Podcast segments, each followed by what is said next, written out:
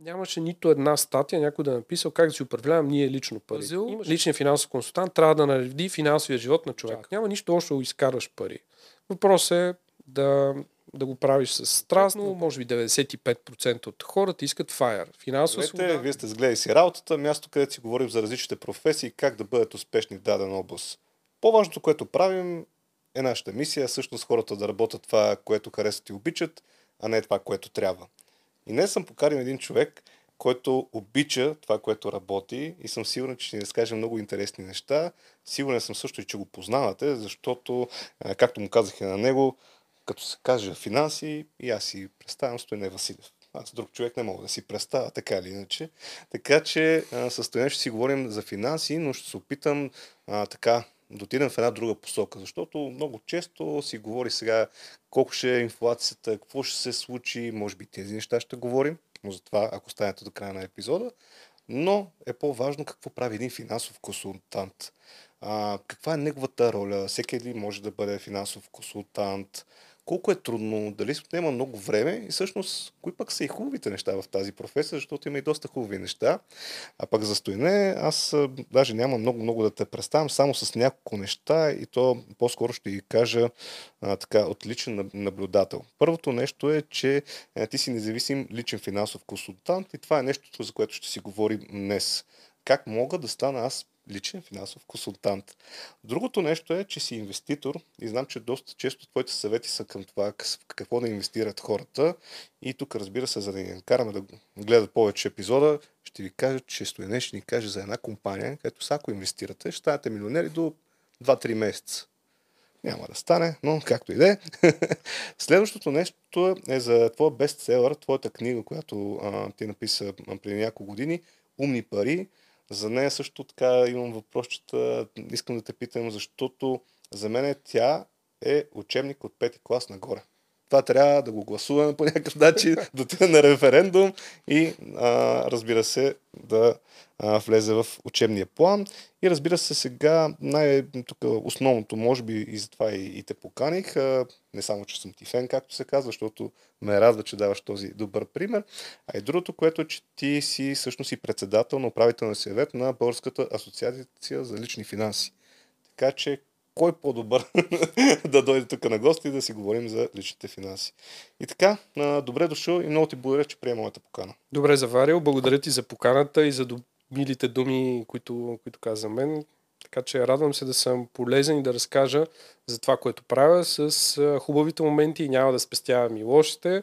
И въпросът е да сме полезни на всички, които ни гледат. Супер, много благодаря. Еми, а пък вие, ако ви е интересно, защото знам, че ще е така, сега веднага ударете някакви кабанки, абонирайте се, вижте нашите партньори и въобще гледайте описанието. И така, а, нека да започнем а, Стойне с така, м- може би нещо много основно да разкажеш, малко, малко за теб, чисто в кариерен план. Нали? Аз много често така връщам моите гости назад във времето и им казвам, а сега кажи, като завършваше примерно училище или там още по-назад, тогава знаеш ли с какво ще се занимаваш? Какви са ти били въобще така идеите за кариера? Да, връщаш ме доста назад. Няма да се връщам в а, начално основно образование, но средното образование, икономически техникум в Перник, в родния ми град. А, отидох там малко случайно. Баща ми каза, бе, ходи, виж, защото аз исках в механотехникума, там всички момчета искат. Две специалности, радио и телевизия, автомобили с въд... не, двигатели с вътрешно горене беше втората топ желана специалност и само, че там не ме приеха. Въпреки, че имах висока диплома, а, имаше много с медицински, някакви такива фактори и съвсем случайно попаднах в техникум по икономика и си казах, окей, да видя, пък това бяха ни доста интересни времена, деветдесет и пета, хиляда деветстотин деветдесет и пета година. А, тък му започнах а, и повече частни фирми да има, икономиката и финанси навлизах. Имаше вестници, като още тогава започна да излиза Капитал, Пари, Кеш. И беше много интересно. Така че реших да използвам максимум това и непрекъсно и постепенно по-скоро се запалих по темата, но трябва да благодаря на един специален учител, може би тук е времето, господин Захариев, който учителен по финанси от средното образование, който наистина ме запали, който си имаше клуб на икономиста там в техникума, който ни казваше, четете вестници, а, знаете курса на долара, колко струва златото, ето такива много важни неща, но аз съм недоверчив по природа. А, и исках да видя дали това, което казва, истина или просто са някакви такива алабала. Знаеш, сега в... Нали, когато си нова в сферата, си мислиш, че всеки може да ти излъжи и дали това е така или не. И започнах да, на, на практика да прилагам нещата. А той каза, ето може да изкарате пари, като попълвате данъчни декларации. Тогава имаше една кампания за недвижими имоти за първи път да се декларират и изкарах около сто лева, представи си по пет лева на декларация взимах. Тоест двайсет на декларации съм попълнил и видях, че това работи. След това а, каза и обръщате всичко в германски марки или долари, идва много висока инфлация и наистина така стана. Тоест не е било някаква тайна, щом един учител от средно образование го е знаел.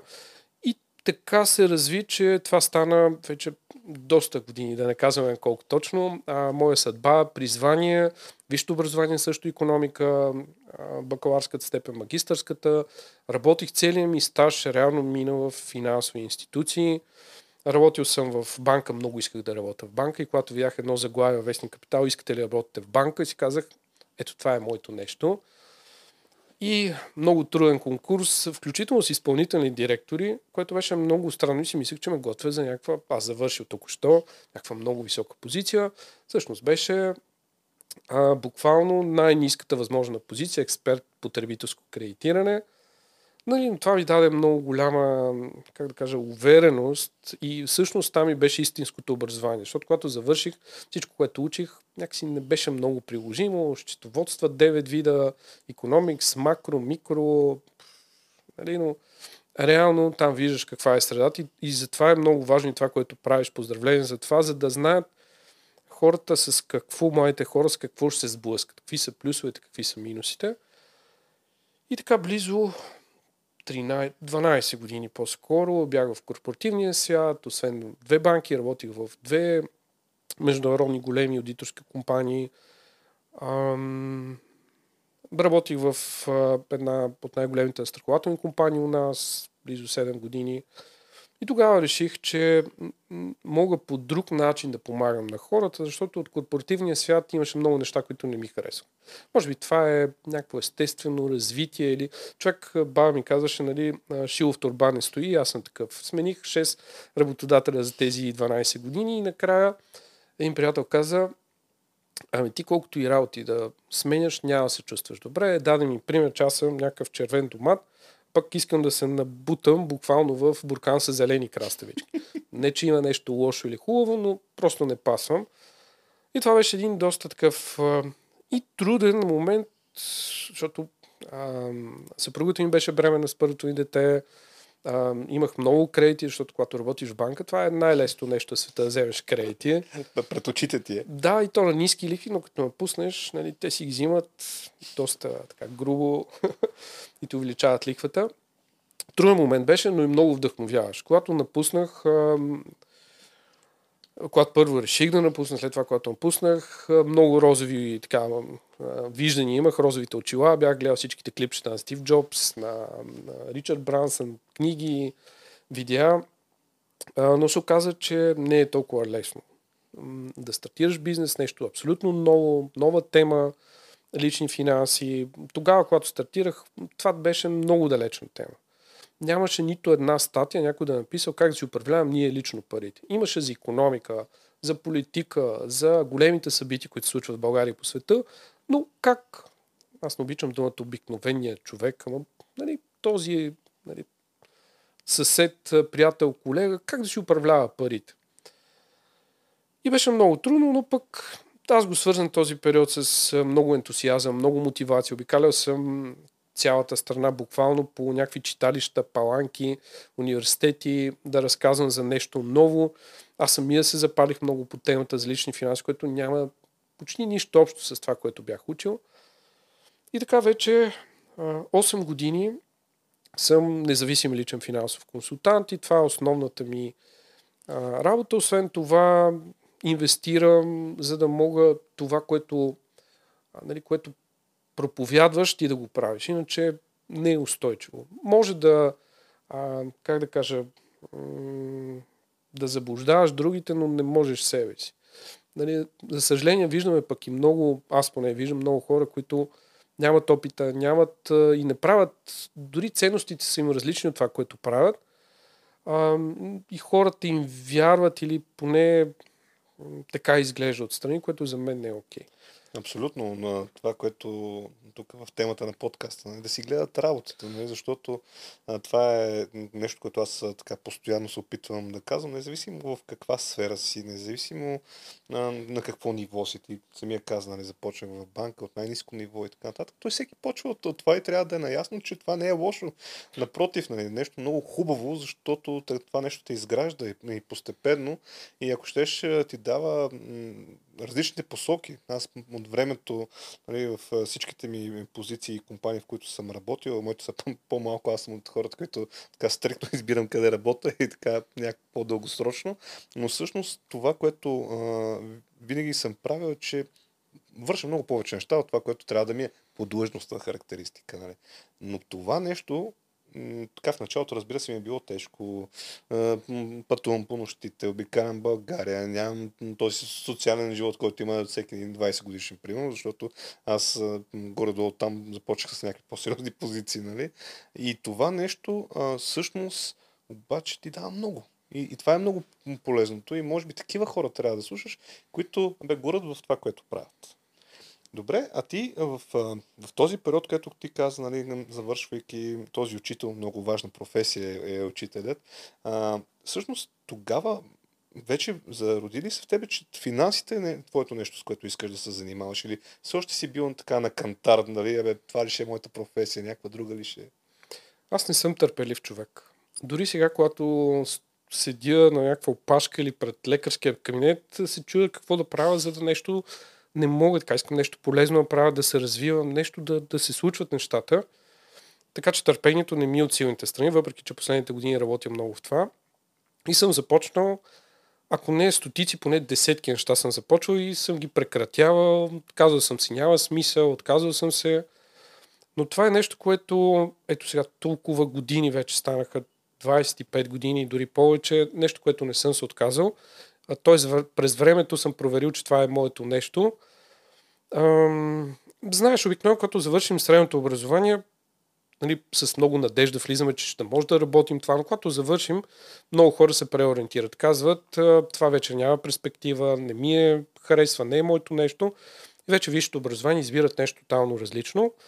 Аз не бях от тези хора. Аз си казах, това е икономика до последно. Бях кандидатствал икономика на всяка, дори не бях подавал документи извън, нали, финанси, четвост, тогава бяха топ специалности, сега не чак толкова, може би. Така че, след като започнах и видях, че работи, това беше преломният момент. Ако бях видял, че нещо не работи, просто са някакви хартиени такива специалности, щях да се откажа със сигурност. Защото аз съм човек, който иска веднага да приложи това нещо, което да учи. Дори когато чета книга, аз не, не чета по сто книги на година, чета може би двайсет-трийсет, не повече, но всяко нещо, което видя, искам да го приложам. Всяко обучение, което хода, едно по едно го прилагам. Дали е истински актив, т.е. ще се превърне в добра инвестиция или не.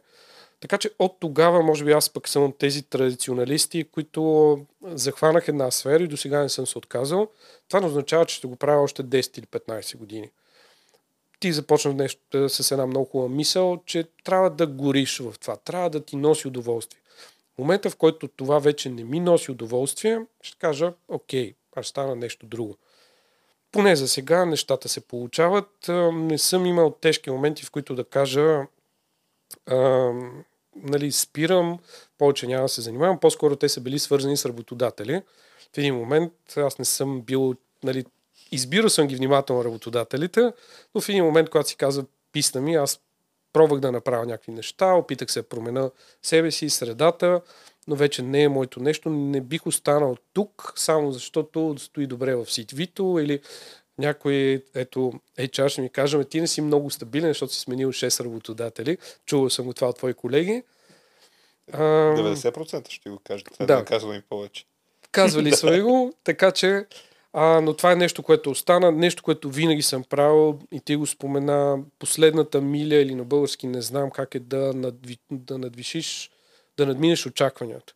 Това е нещо, което винаги съм правил, това ми е струвало болка, пот, време, социални контакти, Uh, много колеги и приятели са ми казали, че това е абсолютно безмислено, но ти какво се натягаш, ти си там на най-ниското ниво, то е ясно, че няма станеш там менеджер, то е ясно, че няма получиш бонус, нали? И въпреки това съм го правил и това продължавам да го правя, нещо, което независимо от професията м- носи резултати. М- дори в България. Някой ще каже, не, не, в България по друг начин стават нещата, може би на теб са ти оказвали. Това е нещо, което работи. Сега не говорим за такива хора, които искат, аз обичам думата скатавам, въпреки че не съм ходил в казармата, но така са ми обяснили много а, нагледно ли какво означава скатавам. Не обичам такива хора. Да, те ще си постигат някакви техни си цели, но това не е моето нещо. Истински успешните хора и в България, и в чужбина винаги а, горят, винаги дават повече от това, от което очакват а, от тях и мисля, че това е много важно, не знам дали е качество или някакъв принцип, който е добре да прилагам. Добре, аз между другото долу в описанието, за всички, които ми трябва, ще остава линкове на, за неща, които ти правиш. Разбира се, говоря за Smart Money.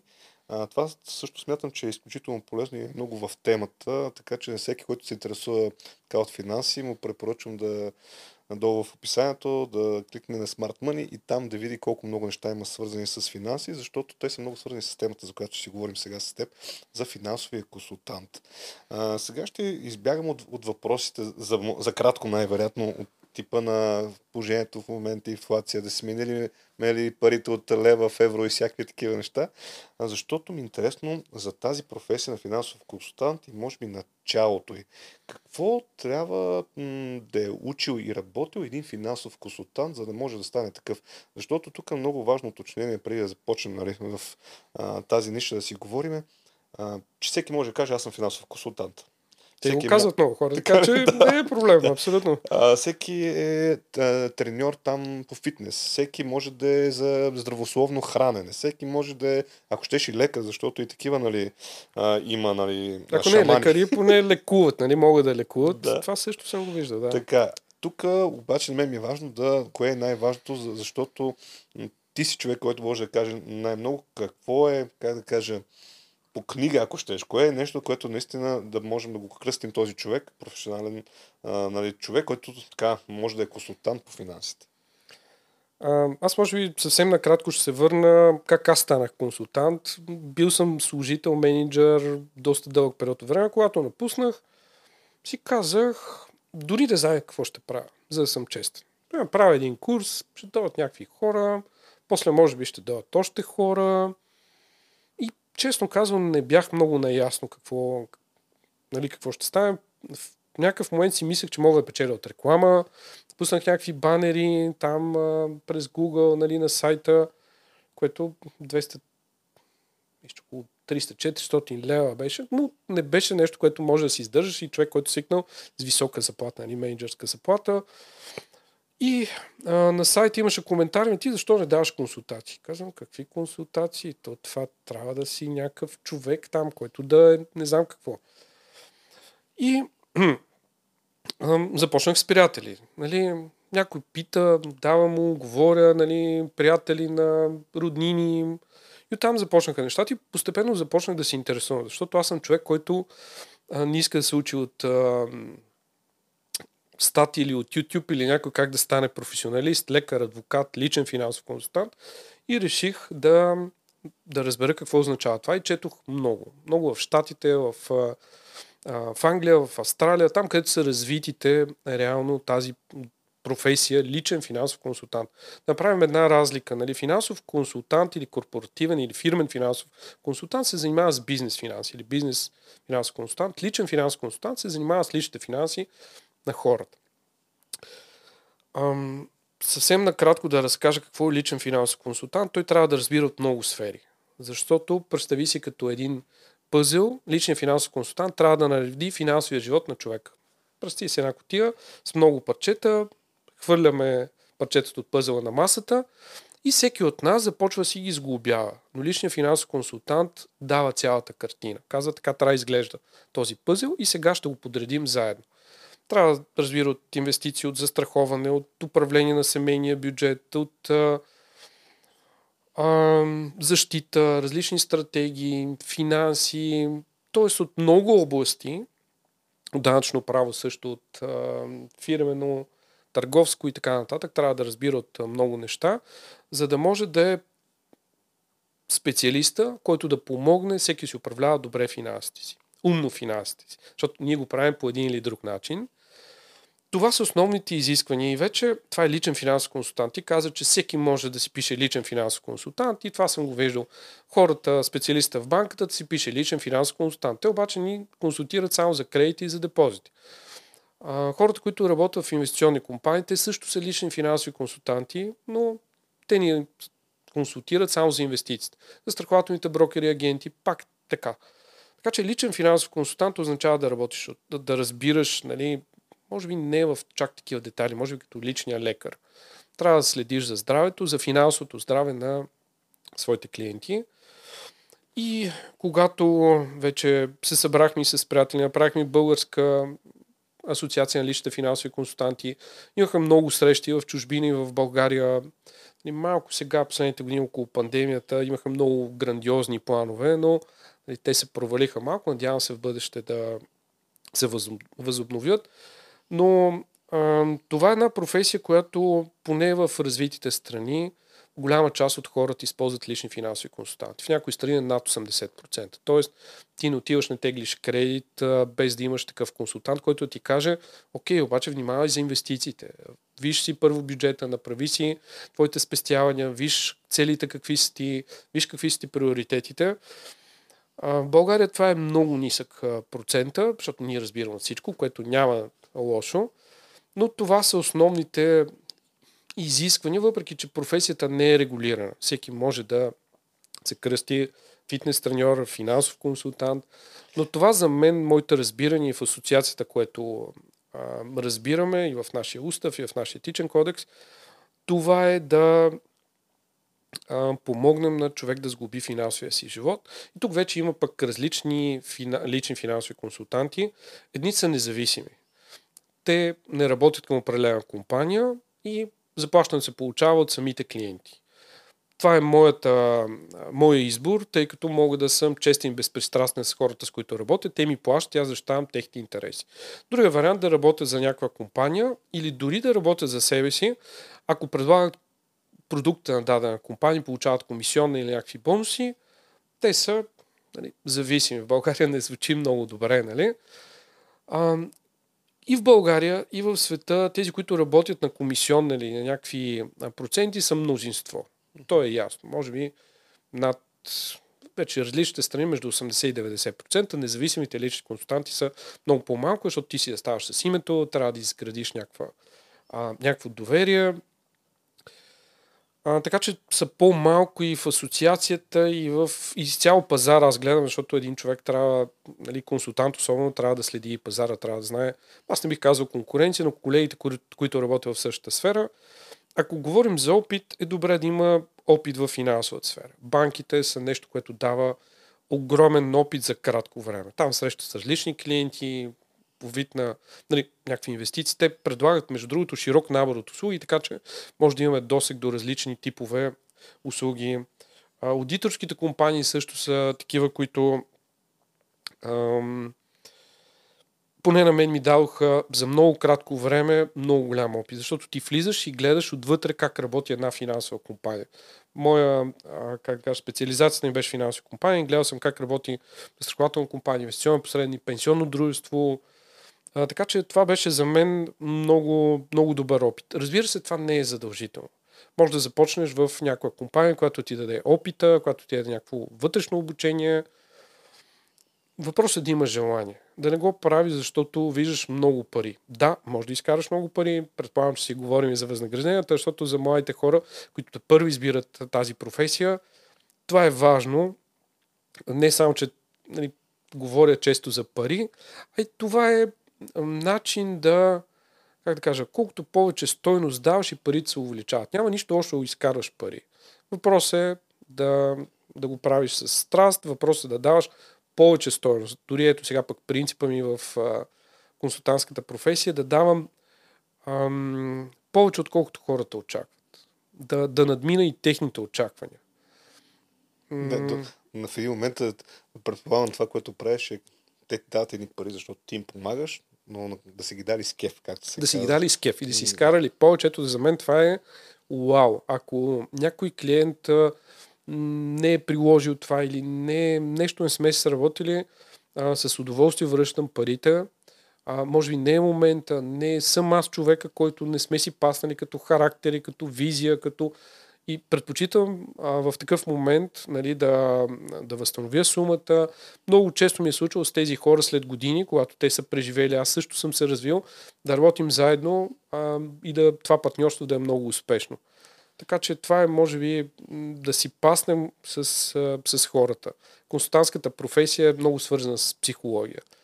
Някой път дори не си говорим толкова за пари или за инвестиции или за, а, за страховки а, или за пенсионно осигуряване, колкото да минеш някакви блокажи, някакви вярвания, които не ти помагат. Това беше, между другото, една от причините да завърша коучинг програма, първата българска коучинг програма.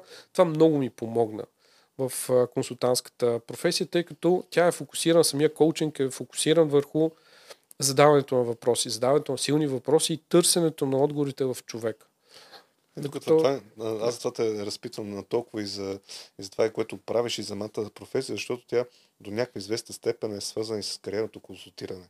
А, мен и покрай подкаста и преди това така, сме търсили точно с такива... Кажи, хората очакват, кажи ми къв да стана. Кажи ми, коя е моята професия. Нали?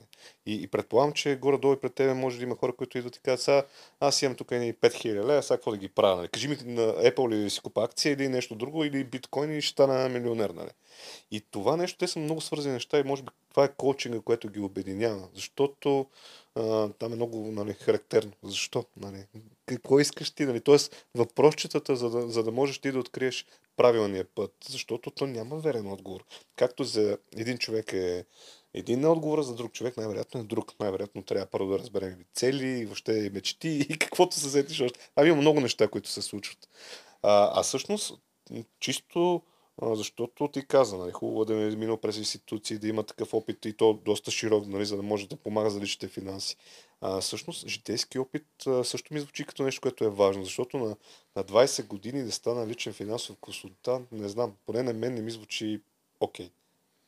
Това е въпрос, върху който съм мислил наистина много. Защото в коучинг програмата ни казаха, първо там няма специализиран коучинг, финансов, лайф коучинг или там, чул съм и мейкъп коучинг, нали, а, и още други. Там има техники, които са взети от психологията, които са приложени в практиката и това всъщност е коучинга. Сбор от много техники, които са приложени в а, практиката. И там ни казаха, че няма значение какъв е клиент. Няма значение какъв е и коуча. Дали има житейски опит, в коя сфера. Пример, който много добре а, си спомням, е, че а, човек, който е атлет, да кажем олимпийски шампион, ти може да работиш с него. Или военен пилот, на изтребител. Но пък аз имам някакво ограничение, че ако не съм преживял, не съм бил спортист, не знам какво е за една стотна загубиш олимпийска титла или ам, да... да да си летец на, на изтребител, да кажем, и, нали, неговото вътрешно, как да кажа, усещания, желания, по-трудно бихме се свързали. Не, че невъзможно, но бих, по-трудно бихме се свързали. Така че житейски опит не е задължителен. Това, че съм минал през много неща, през а, а, чисто, нали, житейски събития, може би ми дава някакво предимство, но може би и ти взима. Защото ако ти си преживял някаква ситуация, ти се опитваш веднага да кажеш, ами направи го по този начин. В началото бях така, аз съм го направил, значи ще работи за теб. Което е пълна безмислица. Няма смисъл това, че що ме е работил при мен, ще работи и при теб. И затова започнах да избирам през различни техники да, да, да стигна до отговора в самите клиенти. Разбира се, аз споделя моя опит, Uh, но казвам, окей, вижда ли ще е полезен или не. Не налагаш мнение. Не налагам мнение. Това е може би разликата, тъй като в началото аз разбира консултантската професия, като аз знам какъв е верният отговор, знам ти в какво искаш да инвестираш, за да станеш милионер, трябва да правиш това, това, това, това. Uh, но срещам и с хората, с, нали, убедих, че това е много далеч от истината. Няма универсална, универсално решение. И сега някои хора така малко, как да кажа, идват и казват, имам десет хиляди лева, кажи ми в какво да инвестирам. И когато аз им кажа не, аз няма да кажа, заедно ще стигнем, нали, се стига до там, ами аз плащам или такива хора отказвам. Затова имам предварителен разговор, предварителна анкета. Просто очакванията са различни от това, което аз мога да предложа. Така че няма лошо двайсет годишен да е личен финансов консултант, стига да... А пък и ако си говорим за опита, една малко по-широка нали, тема, зависи какво си правил. Може десет години да си правил едно и също и да нямаш никакъв опит. Реално може за две години да си бил страшно ангажиран, страшно много проекти, международния си работил с много хора и си натрупал по-голям опит, отколкото някой, който има десет, петнайсет или двайсет години, защото съм срещал нали, хора по стечение на обстоятелствата в една от фирмите. Управлявах екип, когато аз заварих, средната възраст беше около шейсет години. Представи си хора, които трийсет-четирийсет години са работили едно и също. Те много трудно се приспособиха към новата реалност. Така че те са повтаряли една и съща година, известната мисъл, четирийсет пъти. Така че няма лошо, въпрос е нали, да, как да кажа, да го правим с желание, да се учим. Защото аз правя много голяма разлика между професионалист и аматьор. Във всяко нещо, което правя, искам да съм професионалист. Какво означава професионалист? Да не го правя само за удоволствие. За удоволствие играя, тичам, футбол играем с приятели, нали, с децата ми си играем. Това е за удоволствие. Но ако искаш да ставаш добър в нещо, и особено пък да изкарваш пари, трябва да си професионалист. Тоест трябва да следиш новите тенденции, трябва да се развиваш непрекъснато. Не можеш да кажеш, аз стигнах до тук, прочетох, както аз в един момент си мислех, стигнах на едно ниво в корпоративната кариера, имам там международни сертификати, които мога си меря работа буквално в целия свят. Нали, накъде нагоре? А, това е много грешна мисъл. Винаги можеш да се развиваш. Такъв е светът, че ако ти спреш, реално всички останали ще те задминат. И затова уважавам хора, които са дори една идея по... А, как да кажа, вманиачени в това, което правят. Пример, веднага се сеща един приятел, той е абсолютен маняк, в добрия смисъл на думата.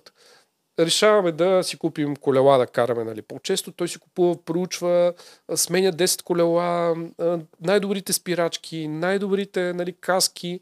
След това решава да си купи фотоапарат и става почти професионален а, фотограф. Нали. Техники, ходи на курсове. А, харесват ми такива хора със сигурност, защото влагат всяко нещо, което правят, сърце и душа. Аз познавам няколко такива човека, между другото, точно по това, което обрисуваш, ама те наистина се вманиачават.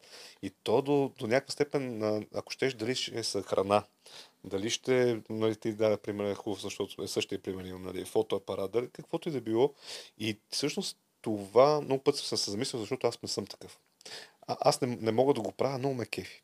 Не мога да го правя, защото аз правя много и различни неща и всеки път, как да кажа, аз обичам да вкарам рамката и оттам нещата, нещата да се наредят. Нали, дали ще с екипа, с който работя, дали с м- други хора. Няма значение, независимост на проекта, по който се работи, но винаги съм се кефил на такива хора, защото аз виждам, че те отнемат а, така, така, абе, часове, дни в някаква тема и наистина стават професионалисти. И това за мен е по-доброто. Нали, по-добре по-малко теми да съм много добър, отколкото в много теми да имам така а, обща точка, нали, на, на нещата, които се случват. И всъщност, другото, което съм наблюдал, че такива хора са успешни. Тоест, такива, те независимо какво правят, те са успешни. Това е абсолютно така. А, аз съм като те. По-скоро в една сфера гледам да, да съм, нали, много надълбоко, много в, в нея. Останалите, може би заради това, че не съм толкова търпелив, не стигам много далеч или... Окей, okay, аз ще ти разкажа една теория имам, която си я спазва в корпоративния свят за кривата на учене. Тя отначало е много стръмна. Първите години учиш много и си давах различни проекти. Казвам, за пет години искам да стана най-добрия корпоративен там, а, а, експерт а, кредитиране. Първо потребителско, след това корпоративно. И стигнах едно много високо ниво. Да кажем, на осемдесет и пет или деветдесет процента от топ експерта в България. Но се срещнах с такива и се оказа, че най-добрите експерти, те имат реално двайсет и пет до трийсет годишен опит. Казвам, аз за пет години стигнах деветдесет процента. И останалите десет процента ще ми трябват двайсет години още или двайсет и пет години. Не си струва. Следващ проект. А, искам да стана най-добрия аудитор. Външен, след това вътрешен. Ам... И, и това е нещо, което спазвах, но пък ето сега, като Стив Джобс, като върна назад лентата и свържа точките, се оказва, че всяко нещо, което съм правил до сега, ми е помогнало в сегашната ситуация. И общата книжка е това е да помагам на хората и финансите. На мен това, което ми, ми хареса и като съм разглеждал и за, за Smart Money, че това, което се опитваш да правиш е да създадеш финансова култура. И то финансова култура и в, и в деца, както се казва, ще разкажеш после и за това. Финансова култура в младите, но дори в финансова култура и при по-възрастни, така и така ще го кажем, защото ние в България нямаме такава. И аз за това ти казах и за, за умни пари, а, всъщност, че за мен е изключително ценно четиво за всеки, независимо какво знае. Аз съм ми е чел, купих си я преди някакво време, всъщност преди някакви години, може би преди две-три, защото ми беше интересно. Мисля, че те бях гледал в някакво участие имаше и ми стана интересно и всъщност сме спечели с това, което искаш да направиш, е да помогнеш на някаква част от обществото. Ясно, че не можеш да помогнеш на всички, защото човек, ако не иска, ти не можеш да го помогнеш. И това, което ме спечели мен, защото аз мисля по същия начин. И затова и подкаста гледай си работата, затова а, така се опитвам да давам съвети на хората, винаги помагам с каквото може.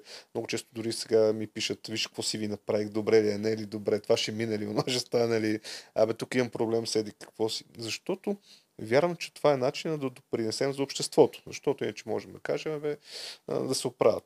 В твоя случай ти си инвестираш, ти имаш финансите да, да правиш каквото пожелаеш, както се казва, за какво да го правиш за останалите.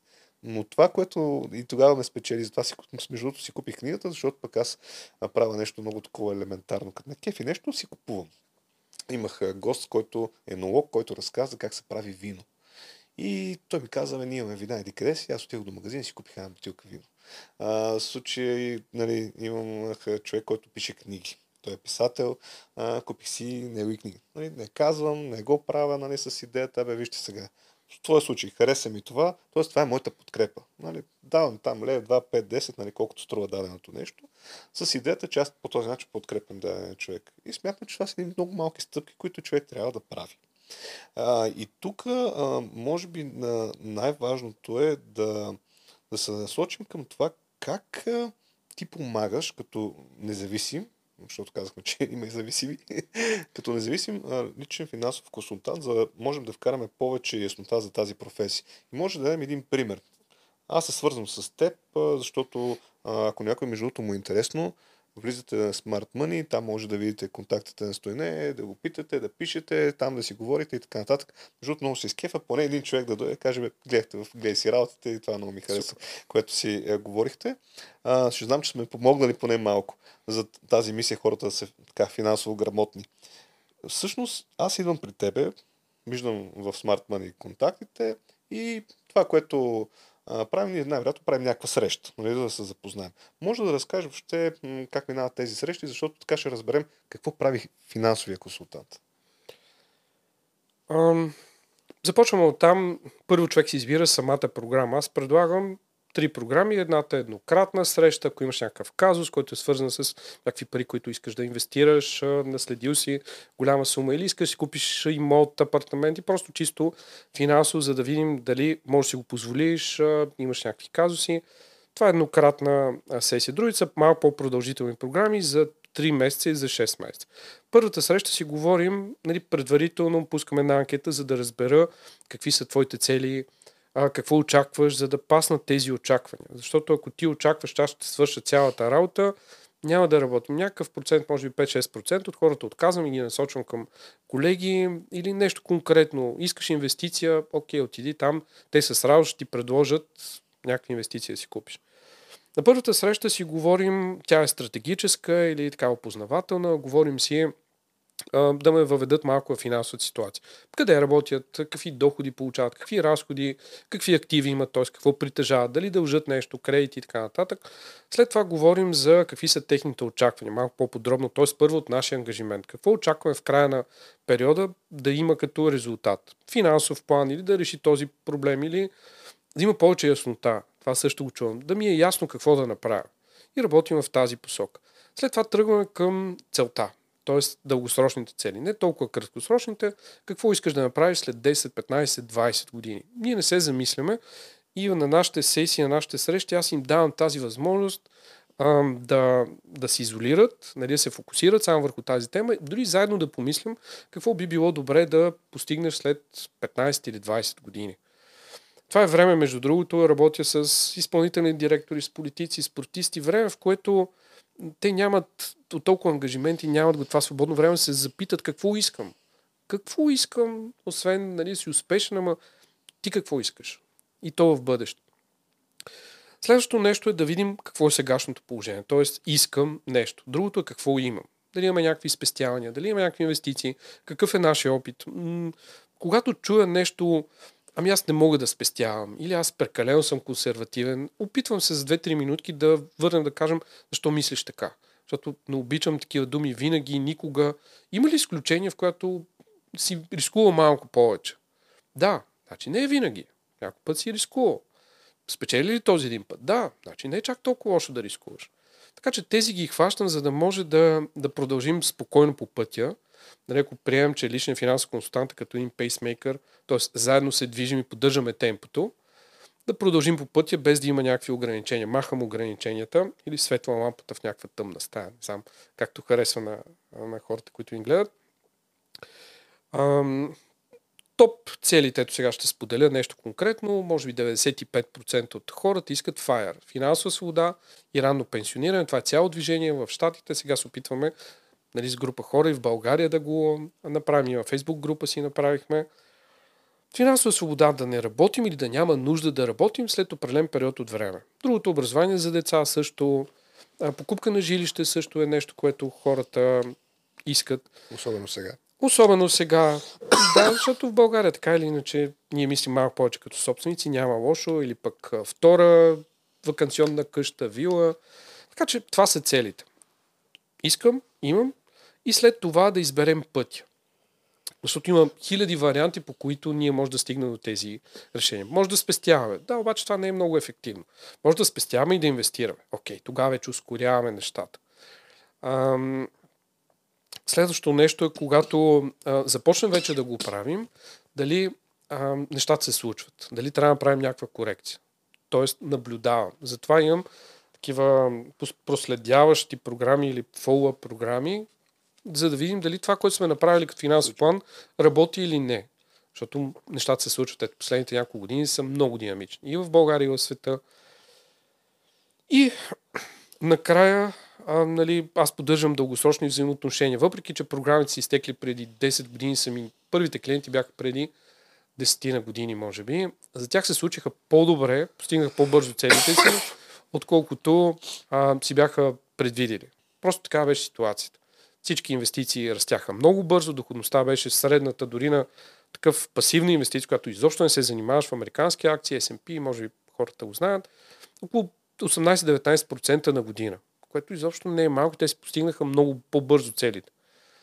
А, сега ситуацията е малко по-различна и ще трябва да изберем различни варианти. Така че това е работата. Ако може би ще е интересно пък какво представлява ежедневието и как протича една То, може би, седмица ден. Или един ден. Да, аз много често обичам да ги питам как гостите. Един твой ден, те са различни. Но всяка професия наистина минават динамично. Има професии, които ставаш и не знаеш днес какво ще се случи. Но всъщност горе-долу някакъв най-така стандартен ден, ако може да, така да го наречем. Аз съм си стандартизирал и, как да кажа, автоматизирал много голяма част от процеса, така че всяка седмица прилича си. Нали? Има различни, нали, събития, в които участвам, но те си приличат. Обикновено два или три дни от седмицата работя индивидуално с клиенти. От две години работя изцяло онлайн, преди това микс онлайн за хората, които бяха в чужбина или а, не са от София, другите идваха на живо, включително далеч идваха на живо, за да се видим. Сега заради пандемията пък и първо на мен ми хареса тази географска свобода да работя откъдето искам и на клиентите много им пасна. Те видяха, дори а, им предлагах безплатни сесии, просто за да видят дали това ще им пасна онлайн, а не на живо. И мисля, че доста по-добре а, работи. Така че два или три дни се занимавам с тази ми дейност. Сутрин предварително изпращам, както казах, една анкета, гледам отговорите, след това изпращам информация как ще протече самата среща, какво да подготвят, изпращам линк за програмата а, и си буквам в календара самите срещи. След всяка среща аз правя едно а, обобщение и имам един файл, който е споделен файл, в който пише обобщението и пише задачите на следващия път. Тъй като по-голяма част от работа се върши между самите сесии. За един час е много трудно да изговорим всичко, да решим всички проблеми, но между сесиите оставяме две или три седмици и аз да работя някой път, аз правя проучвания, да събера, да кажем, а, най-подходящите инвестиции. Не най-добрите, защото това е много относително. Най-подходящите за съответния човек, да направя съответните проучвания и да мога да му ги представя, да кажа, ето това е нещо, което аз съм избрал. Тези две или три инвестиции са най-подходящи за теб, в твоето положение, на база на това, което си говорихме, ценности, а, финансови разходи, приходи, всичко, което аз съм взел предвид. А, това са, избора е твой, като аз ще помогна, като ти представям, нали, самите инвестиции и ще стигна до уточняващи въпроси, за да си избереш. М- и така до следващата среща. Аз работя, той работи, разбираме се там в календара плана, и обсъждаме ще... плана. Да. Това е изцяло, ам, как да кажа, частта с срещите. Вече клиентите са различни. За различни каузи, различни теми. Някои се фокусираме върху инвестициите, обсъждаме малко повече инвестициите. Другите се фокусираме върху управлението на семейния бюджет, защото пък оттам започват всичките неща. Някак си говорим малко повече как да изкарваме повече от бизнеса, защото това също е свързано. Някои се интересуват от защитата повече, т.е. какви застраховки да си направи. Така че са различни клиентите, но горе-долу това е нещо, през което а, преминаваме. Тъй като, нали, като на свободна практика или фриленсър, а, няма как да има срещи, защото хората няма да знаят за теб и няма да се записват. Пише статии, пише статии за Smart Money, гледам поне на две седмици да има една статия, т.е. пак търся материали. Включвам много от разговорите с клиентите, естествено конфиденциалността е на първо място.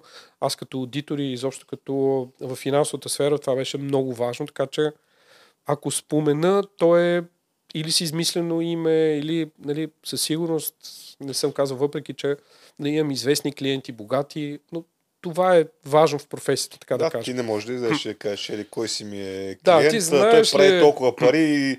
Да. Да. Това е абсурдно. А пък личните финансови консултанти имат достъп до много чувствителна информация. Може би дори НАП или осигуряването, но и няма такава информация. За сигурност, така че това е много, много ключово. През останалото време пише статии, пише статии за различни медии, а, рубрики в списания, в телевизията преди имах, а участвам в подкасти да разкажа за професията, защото това е важно. Не само, нали, последното нещо, което ме покани да си я правя реклама, това не ми е нужно, но ето нещо, което и мен са ме питали много хора. Как да стана финансов консултант? Какво да завърша? А, дали финанси и счетоводство, дали двете, кое е след кое, а какви книги да чета, включително, или какви курсове да мина, това е. А, така че отговарям на имейли, поне за сега, последните десет години, откакто се занимавам с а, тази дейност, отговарям на всички имейли. Така че не съм пропуснал нито един. А, аз пиша, нямам а, секретарка или някой, който отдига телефона вместо мен. Отговарям всички имейли, защото така си поддържам взаимоотношенията с а, хората, така аз съм полезен, така а, им давам преди да очаквам нещо. Защото финансовата грамотност, както и ти каза, няма как да накарам някой да прави. Създаваме доверие, създаваме да съм от помощ не само на клиенти, а и всички хора, които са в имейл абоната, които са читатели на сайта или през други медии. Поне за сега успявам и гледам да съм максимално полезен. Дори много случаи, в които имат някакъв казус. Опитвам се в имейла да го реша. А, защото и за мен, и за него ще е загуба на време да се видим и за един час да кажа, ами, то това е решението или да Нали, да, да стигнем за десет минути до това решение. Не виждам смисъл. Индивидуалните програми не са ми приоритет, затова отделям по-малко време за тях. А, нали, непрекъснато графикът ми на месеци напред е пълен. А, просто хората, които наистина имат нужда, които са прочели книгата, които са били на обучение, които нещо трябва, финна настройка, нещо, което трябва да решат, нали, за да тръгнат добре нещата и да изкарат или спестят много пари. Или вече ефектът е много по-голям. Клиентите, ето това може би също е интересно, а, са хора с по-високи доходи. Хора, които могат да спестяват, които са инвестирали от големите градове, София, може би седемдесет процента, не съм водил така статистика. Пловдив, Варна, от чужбина доста клиенти българи има, от Щатите, а, а, Германия, Англия. А като сектори? Тук може би ще ти кажа, защото питам, може да е интересно хората къде биха се ориентирали. Може да кажеш дали сектори или са позиции, не, ама... Те ще кажа и сектори... Не, професии може би ще е интересно. Аз, тъй като съм малко външен, ти може би по-добре ще ме ориентираш. ай ти сектора е на първо място. Пак не мога да кажа, но голям процент. Фирмите, големите фирми, които са ай ти в а, София, това са основната част клиента, защото заплатите са по-високи, повече спестяват. В момент си казват ми какво да правя. Нещо също интересно, а, като възраст, а, не чак толкова, но важното е хората, когато създават семейство, имат деца, тогава се сещат за дългосрочното финансово планиране. Независимо дали са на двайсет години или на четирийсет. Защото вече не отговаря само за себе си, имат семейство, а, особено по когато имат деца, вече отговарят и за други човешки същества. Така че това е момент, в който повечето хора се сещат за да, да ме потърсят мен или някой друг колега. Ам, позиции с, сега зависи, ако доходите по-скоро са определящи, дори си е по-ниска позиция, ако получаваш три хиляди или четири хиляди или повече, нали, ще имаш тази възможност. Може да си на много висока позиция в по-малък град, да нямаш тази възможност. Отначало, ето аз съм честен с теб, ми беше много, как да кажа, галещо егото, че работя с този министър или заместник министър или известен спортист, музикант или пък с някои от много богатите хора. Може би не най-богати, много богати хора. И си казвам, вау, те са дошли. Но установих, че съм много повече от помощ на хората, които са, получават заплата, двамата работят в едно семейство, има деца, отколкото на човек, който, как да кажа, има много голяма финансова възможност и ам, не, дори да вземе безотговорно решение, буквално, а това съм го, съм го виждал, няма толкова да му навреди и няма да му е толкова от, от помощ. Така че сега се старая да, да работя с хора, които аз мога да съм най-полезен, а не... Аз дори не мога, както казах, и да си им правя реклама малко. Приличаме, нали, на нотариусите и на това адвоката, които не могат да се а, рекламират. Така че преодолях и това отначало. Беше интересно. Ето сега този, дай да видя, нали, интересно на такава позиция, но ам, това се преодолява с времето и искаш да, да помогнеш максимално. Нали. Вече когато А, не знам как. Когато свикнеш, когато, нали, не ти прави впечатление, тогава започваш да търсиш важните неща.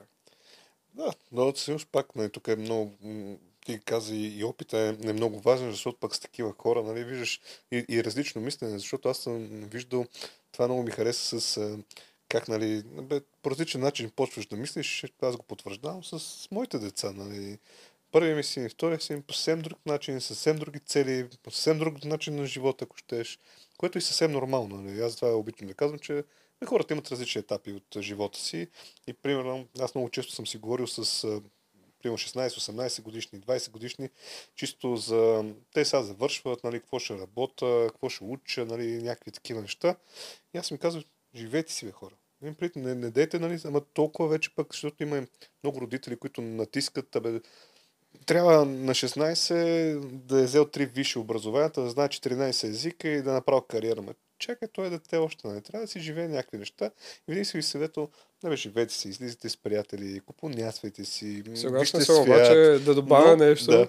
А, във висшето образование е нещо, което аз възприех като лош навик или лош опит, е, че бях точно така. Живях си, не се интересувах, бях завършил икономически техникум и те ни разделиха. Който е завършил икономически техникум, сега тук, вие си знаете. Нали? Вие, аз сега ще ви разкажа за счетоводство.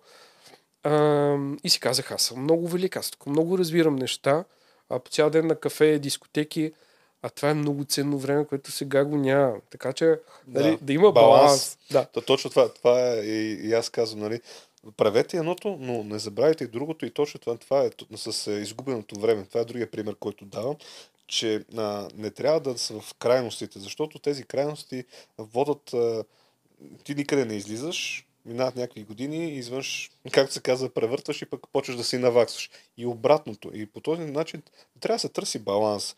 Защото много лесно може да залитнеш и в двете посоки. И според мен всяко едно нещо, с което човек прекалява, абе, не е полезно. За каквото и да е. Ако ядеш хубава храна, това е много хубаво, че е полезна храната. Ама като ядеш много, ми няма да чак толкова полезно, не така. И ако се вманячиш тази хубава храна, накрая задавам някакви прости въпроси, нали, ами тази храна, откъде знаеш, че тези картофи са био? и, за, и защо струва девет лева, нали? Като те са едни и същи. Аз ако ги разменяш тайгите там в магазина, ти няма да знаеш. Така че не си имам баланса. Може би аз като човек съм такъв по-балансиран и хората, с които работя, не само като клиенти, като партньори, да са балансирани.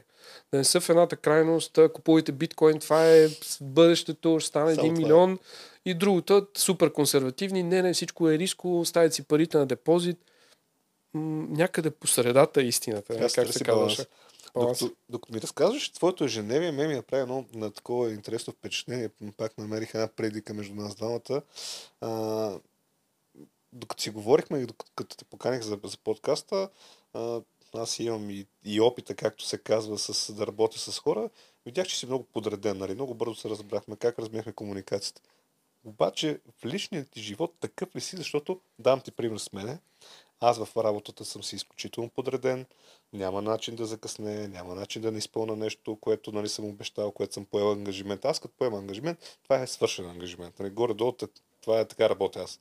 В личния ми живот не е така. Ако не, жена ми ще е страшно, нали? Изключително съм къде ще... Примерно сега, мисля, че след няколко дена ще ходим на някаква почивка, се седи познати с децата, дори не знам къде. Казах, добре, само го наместих като ден, за да знам да не, да не поемам някакъв ангажимент. Дори не знам къде ще имаме. Истина, въобще тези неща съм ги оставил. При теб така ли или и в личния живот си така? Аз съм абсолютно, нали, и в професионалния, и в личния живот много подреден. А, като поемам ангажимент, както и идвам по-рано на среща, като поемам ангажимент, това е свършено. Дори с цената на пари, време, усилия, обичам да са ми подредени нещата и в къщи, непрекъснато се карам на децата. Не е лошо да имаш играчки, но трябва да си ги подреждаш. А, с жена, ето сега пък нещо много важно м- за една, как да кажа, устойчива и дълга връзка или семейство да създадеш, е много важно отношението към парите да е подобно, ако не е еднакво. И към тези ценности да си организиран. А, все още сме, нали, семейство и всъщност така, когато се запознахме, жена ми също е много точно. Преди това бях свикнал, нали, момичето закъснява половин час, тогава и джи ес ем, не знам дали имаше, търсиш, нали, жена ми винаги е била точна. пет минути или десет минути преди среща, което ми направи страхотно впечатление. Като кажа, слизам след пет минути, само се облека, това не означава един час, нали. А, така че съм много подреден и това ми дава някакво спокойствие. Това може би си някаква такава фетиш или мания, не знам. А, като ми е подредено бюрото, като е подредено жилището, като са подредени дори ангажименти ми на блокове, аз работя на блокове. Сега целият ден са срещи. Утре целият ден или там половин ден а, изчистваме стратегията на, на сайта и на дейността. След това е нещо друго. Така че това, че съм подреден, някъде от десето сигурно идва, не знам, може би баба ми и дядо ми, те са отгледали шест годишна възраст. А, м- така че съм много подреден и в личния живот, и в професионалния, което пък ето върнем на темата за личния финансов консултант, което е много важно. Нали, дори за когато имахме офис в а, София, м- нали, няма как да закъснея за среща или някой клиент казва, ами аз тук в София е така. Казвам, аз идвам от Перник, пътувам, търся място тук в синя зона, зелена зона и въпреки това идвам. А, нали, ти живееш на десет минути от тук и с метро, и с кола, и закъсняваш, това е абсолютно, нали, неуважение. Сега това си е твоето време, ти си го платил, но не е окей. Okay. Аз за това те питах, защото а, първо ми беше интересно и, и изваждаме също с едно качество, да кажем, за тази професия, защото ми изглежда изключително, как да кажа, непрофесионално, ако някой реши да става личен финансов консултант и, и, и да, го, да няма тази подреденост, може да не е до такава степен, но трябва да е на много високо ниво, защото а, това са срещи с различни хора, различни казуси. И аз го виждам като проблема, ако човека е по-разпилян, по така артистично настроена, аз обичам да казвам за, за художници и подобен тип роли, че те са малко по друг начин мислят и, и работят въобще.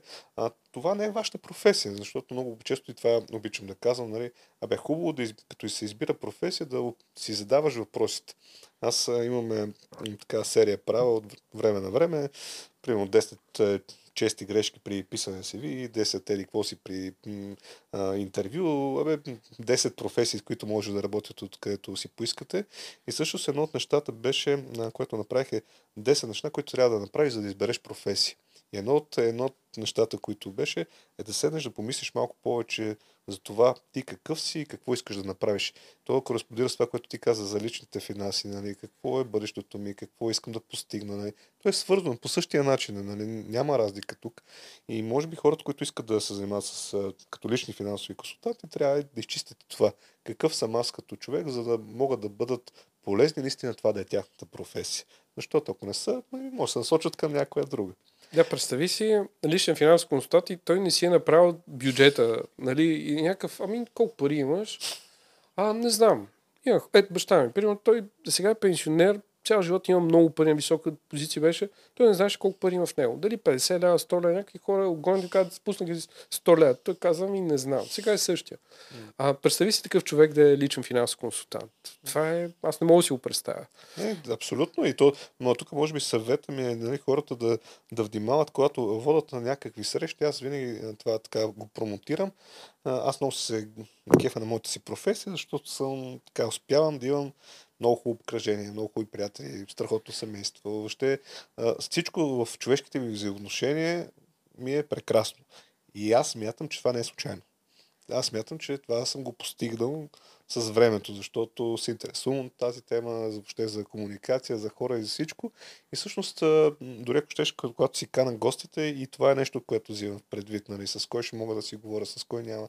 Защото това също е изключително важно, нали. И мисля, че когато избирам финансов консултант, кариерен консултант, абе някакъв консултант, нали, независимо, ами гледайте хората, вижте им поведението, вижте това, което казват. Ти го каза и в началото. А, дали кореспондират едното с другото, ценности с това, което човека прави, примерно. Защото това е важно. Ако щете, кой следвате в YouTube? И, и това е важно, нали? Абсолютно. И, има ли смисъл или няма смисъл? Добре, кои са обаче лошите моменти в тази професия? Кои са моментите, които м- така, бе, не се чувстваш щастлив, защото хубавите ние ги разбираме. Помагаш на хората, виждаш техния успех, кефиш се, свободно има свободно време. Три месеца, ето сега така да. Си го направих от две-три години, три месеца почивам и хората ми казват, как така? Ми, просто нямам срещи. Да. Три месеца почиваш. Това са хубавите моменти. Избираш си хората, с които работиш. Пресяваш ги. Ако някой човек не ти, е, не ти пасва, не, не е твой човек, така съвсем, нали, може да откажеш, кажеш ми, ще ви препоръчам на колега, нали, или може би сега не е момента да работим заедно. Лошите моменти, а, всичката тази бюрократична, може би, работа сега, най- не ми е най-неприятното нещо, когато свърши да среща, аз съм си записвал, нали, много подробни записки съм си писал, но трябва да ги въведа в файла, да напиша а, задачите, да определим рисковия профил, а, да направя линковете за срещите, да а, създам пък тези финансови планове, да се задълбавя в някакви... Знаеш колко е... Това никой не го е правил според мен в България, или са единици, да четеш общите условия на една застраховка, или общите условия на един депозит, или една инвестиция. Гаранцията, може би те са, те са фермани там. Те са фермани да. И са написани на такъв език, а, и за да разберат нуждите и коя, кой продукт е по-подходящ. Нали, аз ги чета и нещо, защото един абзац, буквално един параграф прави разликата между два продукта. И сега, ако няма значение, нали, го пропусне, кажа, ами, ето този, нали, онче-бонче, след години нося тази отговорност, а, че това може да се окаже неподходящия продукт. И в а, Англия, в а, Щатите има такива дела за много милиони, десетки милиони, стотици милиони, когато и консултанти, и финансови институции са дали а, грешни съвети или не най-подходящия съвет. В България това е много далеч, но това е нещо, което аз спазвам, за да и нося достатъчно отговорност.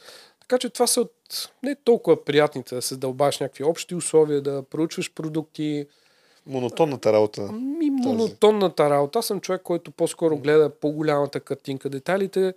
Гледам ги детайлите, организиран съм, но не ми е основното нещо. Правиш го от необходимо, за да можеш да свършиш. Ето аз ти кажа, примерно като аудитор, ам, там работиш с Excel, ставаш абсолютен цар на бог на Excel, нали, с всякакви формули, таблици.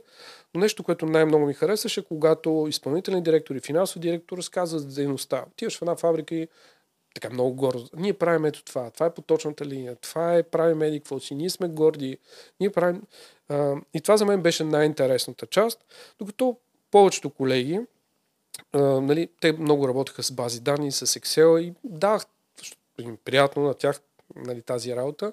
Аз се занимавах с по-глобалната картинка. А, сега, съжаление, или не...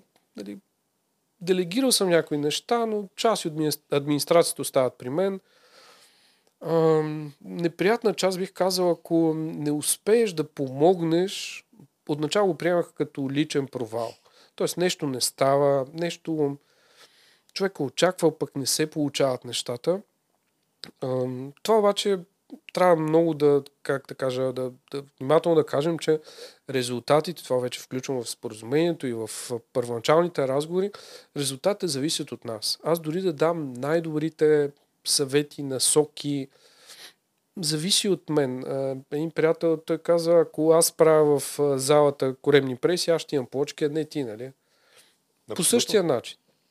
Няма как, за това избягвам да давам, може би парадоксално звучи консултант, избягвам да, да дава съвети, но наистина избягвам да давам съвети, особено когато са достига до много хора. Ако сме, нали, с един човек, мога да кажа: мисля, че това е добро решение, дай да го обсъдим, но да изляза и да кажа пред десет хиляди, петнайсет, двайсет хиляди, които гледат сега подкаста или четат някаква статия, а, направете това. Това е безотговорно и неморално и неетично. Защото ам, ако един ам, техник, монтьор в а, сервиза, нали, може да имаш проблеми, нещо да не работи, ще го смениш за двеста-триста лева, това буквално може да ти струва десетки или стотици хиляди лева. Защото има хора, които инвестират големи суми или пък продължително. И там една грешка или нещо, което е не в тази посока, може да ти струва наистина много пари. Затова е различно от това да продаваш салам, краставици, домати, когато, нали, ако са развалени доматите, ще ги изхвърлиш. Но ако получиш грешен съвет и ти години наред правиш нещо, което не е правилно, което не е твоето нещо, не е най-подходящото, нали, резултата могат да са наистина големи финансови загуби. Оттам пък, и това съм виждал, се стигат до раздели, разводи. Това е, между другото, най-честа причина за скандали в България. Това са парите, то не а, нали, липсата им, по-скоро за какво се харчат. И втората причина за разводи. Това е като факт. Мисля, аз и върху това много съм размишлявал, нали, какви сме като, като народ, нали, защото това, как да кажа, хората са ми интересни от много години и, и много чета по тази тема. Най-вероятно сигурно няма книга, която на тази тема да не съм прочел, но това, което ме впечатлява, особено между другото, като се получи това с пандемията, нали, хората останаха вкъщи, започнаха доста да стоят в Фейсбук и всякакви други там социални мрежи и постоянно коментари отдолу под видеа, под табе, виждаш хората някакво мнение изразяват. И истински съм се очудил, защото много сме хора на крайностите и в последно време това, което а, виждаме, че има, и това е много хубаво, че се интересувам от финанси, от ограмотяване, но виждам другото, да верят. Аз ще си купа биткоин, ще продавам апартамента и ще си купа биткоин сега, защото паднат по двайсет хиляди долара и той тук до или два месеца ще стане двеста хиляди долара и аз съм вече, нали, много богат и разни такива неща. И трябва да фини изключителни крайности. А, във Фейсбук също съм в различни групи, където си и ти, а, няма ги споменавам, че те са а, много, но ясно, че всичко, което е свързано с финанси. Там също съм виждал, нали, някакви, дайте ми съвет как ще, тук ще ставам голям инвеститор с сто лева, с петстотин лева, с хиляда лева и вече ще стана богат. И те са, м- ще си го кажа, нали, глупави въпроси, което няма лошо, нали, по-скоро има глупави отговори, аз винаги така съм го твърдял, но идеята е такава, че ние с основни базови неща не се запознаваме и върчиме в един много дори посоки. Мен това лично много често ме дразни, защото не е правилно и е много хубаво, че както и ти каза, нали, мисля посока съвета, който ще дам. Защото на такъв човек, нали, как нали, с моите инвестиции от сто лева ще става милионер, еми, ще му кажа, инвестирай да си купиш пет книги, нали, там е по-хубаво, или отиди ги изяш, ще си инвестираш, ще си, да си прекараш хубаво в някой ресторант, защото това е абсурд, нали. И, и е важно, че някой път става въпрос за някакви много малки неща. Веднага ти давам пример с Мъци, който разказа какво е това да си ютубър, нали, как се създава канал, как правиш нали, въобще това съдържание, как набираш последователи, от какво печелиш. Той каза нещо много, което толкова много е грабно, докато си говорихме и това го давам много често като пример. Той каза, аз имам много последователи. Ами аз ако им кажа да пият белина според тебе, какво ще стане? И той каза, аз ти гарантирам, че няколко човека ще пият белина.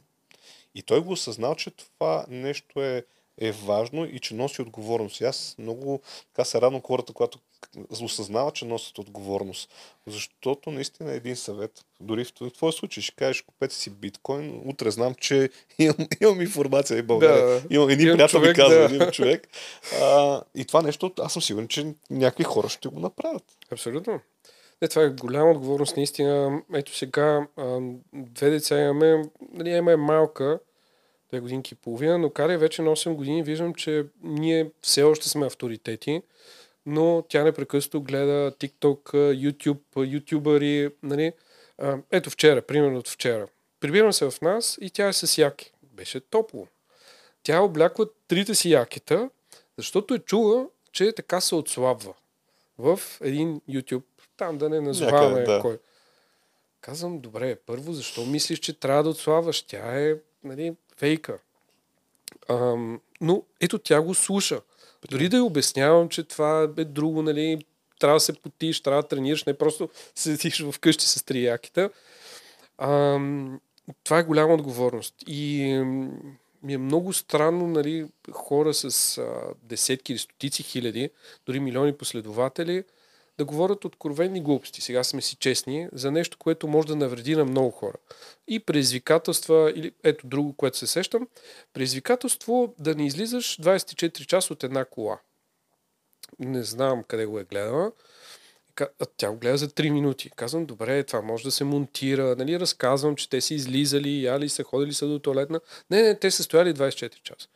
Казвам, Верно. добре, утре тя ще се заключи в нашата кола и стои двадесет и четири часа там, защото го е видяла някак. Това е наистина много голяма отговорност и м- да се върнем на това, което ти казваш аз, за съветите. Да, да. Аз тук към, към децата и за отговорността исках да преферирам темата за mm-hmm. това, което правите за децата, защото там а, също е интересно. Пак е, е примерен. Аз за това тръгнах в тази посока, нали, да, да скажем, защото като носиш отговорност и е за нещо, за твоите думи, за това, което си написал. А, ти осъзнайки твоята отговорност, обаче си префърва и нещо друго. Нали, че от, твоите знания могат да се префърват дори на децата. Как, как работите в тази посока? Защото знам, че правите събития. Може да разкажеш малко и за това. Значи решихме първо, първото опитно зайче беше голямата ни дъщеря. От две години тя има джобни, да не разказвам цялата история, да спестя, да инвестира. Много неща научихме, сега и Ема учим малката ни дъщеря. И в един момент започнаха близки приятели. Добре, кажете ни как, как го направим, как да почнат да ценят парите, сами да си купуват, ето кари, щом го е направил вече. И правихме такива семейни сбирки, нали, на роднински събирания, разказвахме. И в един момент решихме, ам, това беше някъде в началото на пандемията, да, как да кажа, да организираме и да, да дадем на всички деца знанията, които вече ние имаме, като движещото лице, движещия човек е съпругата ми. Причината е, че тя е доста по-търпелива и всъщност и вкъщи тя се занимава основно с възпитанието и образованието на децата ни. И решихме, че това е много важна тема. Не е, как да кажа, много хора казват, това ли е най-важното? Може би не е най-важното. Аз ще ти кажа, че една организация PISA се казва, която оценява знанията на учениците. Има, изследват знанията за четене, писане, математика, природни науки и финансова грамотност вече я добавиха. Така че темата е изключително важна. И реално започнахме да правим различни обучения, курсове, които аз и съпругата ми Адриана а, структурираме. Това е най-сложното нещо да направиш програмата, защото е много отговорно. Взехме опит от Финландия, най-доброто образование, Хонг-Конг, щатите, те имат от доста години финансово образование, включително детска градина. Сега и там не мога да кажа, че е най-доброто, но го приспособяваме към нашата действителност. Няма нищо общо с това, което се учи по подобен начин в училище, с много дискусии, много игри, с а, а, екипни проекти. Нещо, което е интересно, в един от курсовете правим детска финансова академия. Всяко дете си прави държава, избира какво да управлението, монархия, република, след това прави министерства, след това разпределя бюджета. Интересното е, че винаги две министерства присъстваха при всички деца. Министерство на щастието и Министерство за опазване на околната среда или екология, или както се казва. Така че децата а, разбират кои са важните неща и там най-много пари от бюджета отиваха. И излизам малко извън а, личните финанси. Да знаят за парите, как да ги управляват, как да изпестяват, да инвестират. А ги учим и на критично мислене, как работи една държава, а, как да вземем едно решение, когато се колебае между едно или друго. Хубави ли са кредитите, какво да гледаме, когато тегнем кредити. Отначало бях малко по-скептичен и си казах, ми може би децата са различни, още са малки. Как първи клас ти ще му разкажеш такива сложни концепции, които доста възрастни ги знаят, но се оказа, че децата са много попиват и ако са по добрия начин се преподава, дори не го наричам преподаване, разговорите и среща с тях, те много бързо напредват.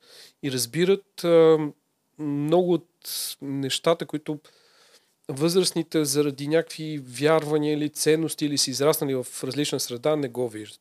Така че ударно развиваме а, тази дейност. А, вече имаме курсове, които са едномесечни за постигането на финансова цел и повече децата да не искат от родителите, мама, купи ми това, може би ти си попада в такава ситуация. Искам тази играчка, това камионче, тази кукла. Никога не сме ограничавали да казваме, не, не може, ние не сме добре финансово или нямаме пари или това е глупост, защото това ограничава. Какво казваш? Нямаме пари или няма дам за това? Ти казваш това, което искаш, абсолютна глупост или нямаме пари, ние сме бедни. Ми, реално не е така. Мога да купя трийсет лева някаква кукла там или нещо такова. Просто задавам въпроса, как можеш да си позволиш и детския мозък почва да щрака. От джобните, от баби и дядо, ще работя, нещо помагам на съседите и нали с възрастта усложняваме. Ето, ти отначало в анонса каза в какво инвестира една... А, не е тинейджърка вече, осем годишно дете, в какво инвестира? Тя инвестира в Apple. Защото а, имаше десет лева и каза, тата инвестира и гледа в едно приложение, аз в какво съм инвестирал и каза, избери си компания. Тя гледа, гледа Apple, тези направиха ли телефоните? Да, една съученичка има, те са много готини телефони, много яко. Мога ли инвестирам там? Казвам, да, десет лева, после още седемнайсет лева беше събрала.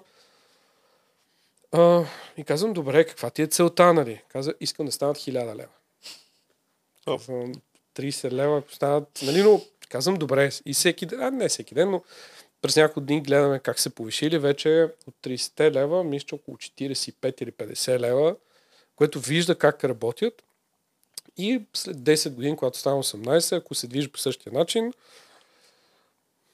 дано няма чак толкова висока инфлация, но може и да са някакви милиони или поне десетки хиляди лева.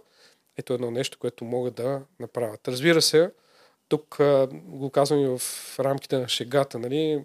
Акциите са рискови инструменти, помислете си, но това е много добър урок. Дори да изгуби всичките пари, те не са много, но ще научи много ценни уроци. При мен не е имал кой да ми каже, ти можеш да инвестираш в акции, ти можеш да инвестираш в фондове. Това го нямаше до преди десет години и дори като възрастен това не беше достъпно. Така че през, как да кажа, през нашия личен опит, през личния пример, който даваме, с много разговори, нещата се получават. Това може да го направим с нашите деца. Защото темата е важна не само за финансовото образование, за емоционалната интелигентност, за комуникационните умения. Това би било полезно за всяка една професия. Малко е странно, нали, на... Казват ни, учете такива hard skills, твърди технически знания в средното образование, във висшето. И когато кандидатстваш за работа, казваме, ти трябва да работиш в екип, трябва да си комуникацията ти е добра и други неща, което е един парадокс и все още този, този пропаст съществува. Ти може би по-добре го виждаш на всеки дневна база. На сто процента аз даже темата за финансите определено е, е проблем и трябва да бъде заложена и да се учат и, и децата. Нали, аз дори с, с големия ми син имам вече някакви примери точно такива, свързани с пари, ама ако щеш и дори с професии, защото някой път е виждал някакви неща. Тоест, защо тате го няма постоянно, нали, и някъде, защото а, там с този батко сте говорили за еди какво си, защото сина ми все още иска да стане Спайдермен, но и това е, нали, като професия, ами, това не е лоша да... професия, според мен се котира. това, това е едно от нещата, финансите, другото, ако щеше, е важно а, чисто за здравето, за хранене, за, за някакви други неща, които са важни, за спортуването. И това са едни теми, които, нали, някакси те са много елементарни, защото всеки човек се движи, всеки човек яде, всеки човек но, а, и вади някакви пари от някъде. Ама наистина малко говорим и, и всъщност аз и затова в началото а, казах, а, че това, което правиш ти е много смислено. А, твоята професия е смислена, защото ти даваш бъдеще. Нали, колкото, нали, изглежда, аз си говоря с тебе, а, правим някакви планове, и всъщност това е моето бъдеще. Много е възможно за бъдещето на децата ми. А, тоест, това е нещо, върху което хората трябва да се замислят. Нали. А не онова първичното, как се да уверя да изкарам повече пари. Което ти казах в един етап, че, че ме ме дразни. Нали? Да, сега да си купали биткоин, защото утре ще се увеличи цената. Не? Да, да мисля в някаква друга посока. Ако това е актив, който си решил да придобиеш, ако имаш тази възможност, ако, нали, ти си се убедил, взел си някакво информирано решение, да, има риск. Ако е твоето, супер. Направи го. Направи го, аз не ги ограничавам. Отначало беше малко странно и да клиент казва, и сега започнах една нова работа, мога да взема кредит, до сега съм карал кола за пет хиляди лева, обаче сега ще взема един многостен джип, да не казвам марки, за сто хиляди лева, второ употреба, ама тунингован. Цялото ми същество каза, не, това е абсолютна глупост. Нали, сега с първата си заплата, нали, банката ти предлага по-добри условия, казвам, добре, окей, да го мислим. Той имаше много разумни аргументи, по-голяма кола, пътувания повече, за децата повече багаж, събира, такива неща. Казвам, окей, добре, щом си взел, начертахме план, изплащането, може да си го позволим, това е неговото нещо. А, нали, преди това не е имал тази възможност. И казвам, добре. Виждаме се, може би, след колко месец. Казвам, какво стана с колата ми? Интересно. Купих си я. Много добре. Казвам, ей, супер, нечестито. Се здраве си я караш. Ами аз я продавах. Казвам, защо? Ами казах, взех я. И то още, нали, някаква профилактика трябва. Каза, давах пет хиляди само за някакви елементарни неща. Как пет хиляди? Нали, някакъв супер учуден. Каза, това не е моята кола. Знаеш ли колко харчен ли бензин там? Казвам, окей. Да, е, да. Но той да. Се е взел урока. Тук съм много на кантар. Дали да, да казвам на хората, не прави това или обмисли, ето както каза с биткоин, обмисли информирано решение, или по-скоро купи си и си научи урок. А, да. Тук едно, нали, дяволче и ангелче се бият в мен. Опитвам се все още, когато виждам, че нещо не е, не е добро решение, не е обмислено, не е по никакъв начин, нали, на, на база на това, което съм разбрал за неговата същност на човека. А, но в края на краищата той взима решението и не мога да спра. Казвам, а, окей. Абсолютно. Това, това аз съм много така привържен към това, всеки да се оправя сам. Нали? Аз всеки така... сам си преценя. Да, всеки сам си преценя. Аз много често дори така работя с колеги, които обучавам и това е с годините. Общо взето си им казвам, оправи се. Нали? В някакви ситуации, в някакви неща, т.е. нали, знаеш това за рибата. Нали? Дали да ловиш риба или да научиш човека да, нали, да лови риба. Много съм привържен на, на този метод, защото вярвам, че това е начин на човек да се научи. И много често виждам грешката, която се прави, и въпреки това решавам да оставя, защото това е единственият начин, дори сега с децата ми по същия начин. Нали, аз съм много се напрягам, надей, ще се удариш. Нали, в един момент бях, бе, и аз се удари, нали, какво, какво да направя? Да. Нали, дали ще сега, дали малко аз ще се завърта, ще се удари. Ми, по-добре се удари, да, да знаем, че, нали, това е като котло, нали, да се опариш. Еми, не знаеш. Да. Абсолютно, да. Добре, и нещо, което казахме, че в началото... А... че ще питам, аз не забравям, за книгата. Умни пари а, впечатли с а, това, че е написана на много достъпен език и за мен е наистина нещо много основно. Даже смятам, че ако човек мине тази книга и каже, че половината неща не ги знае, значи е много зле. Нали? Аз така ще кажа. Не, не защото казал, ми няма финансова, се... никаква да, финансова представа. По-ниска финансова култура бих си изразил. Ами, аз съм по-груп. Okay. За си идеята, нека хората да си я купат и да го проверят okay, на това добре, нещо. Проверете го. проверете го, защото а, наистина нещата м- са написани така на много достъпен език и са много ценни. Всъщност, колко време ти отне? Защото ти това сигурно, съм сигурен, че не си го направил с идеята. Правя една книга и ще си купа пет къщи от тази книга. Това в България. Да знаете, България че няма да се случи. Става, да. да. Дори не съм си го помислял нито за един момент. Да. А, самата идея беше много отдавна, защото в, когато започнах да уча икономика, нямаше... Уч... Дори не можеш да си купиш. Аз си спомням, че ние си писахме, а, диктуваха учителите, защото нямаше учебници. В библиотеката имаше много стари книги, нищо не се превеждаше, нищо не излизаше. В университета също пък бяха, имаше, защото всеки преподавател си имаше учебник и ти го продаваше с голямо нали, удоволствие. Но там беше много висок език, неразбираемо, с жаргон, непрекъснат. В смисъл беше пълно с някакви формули, абсолютно, които не ми свършиха никаква работа и тогава си казах, добре, бе, няма ли в България? И тогава почнах, нали, Кийосаки и други, обаче, не че са лоши книгите, те принципите важат в целия свят, включително България, но нещо за българската ситуация. Няма някой да напише, няма, няма, няма, няма. И накрая си казах, ми, добре, явно аз ще напиша, стила ми е такъв и не съм го променил, на ясен и разбираем език, за да може всеки, буквално както кажеш, от пети клас да прочете и да му стане ясно. Защото аз вярвам, че ако не можеш да обясниш нещо на петгодишно дете, ти не го разбираш. С колеги сме говорили някакви сложни термини. Ето, пример ще ти дам. Не е част от практиката на всички лични финансови консултанти, но отивам, където ме познавам с някаква банка, някакво дружество, казвам, добре, аз искам да инвестирам пет хиляди лева, препоръчите ми нещо. Значи те започват на сложен език, с някакви термини, които нищо не означават и в момент ми говорят абсолютни небивалици.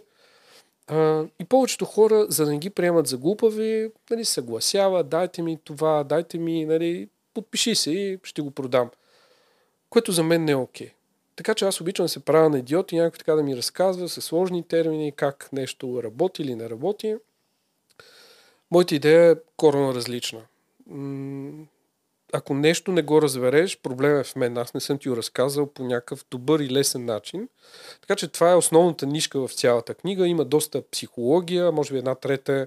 Тези въпроси, какво искам, дългосрочните цели, какви типове хора има, спестовници, инвеститори, рисковете, какви са. След това за конкретните продукти. А, колко време отне...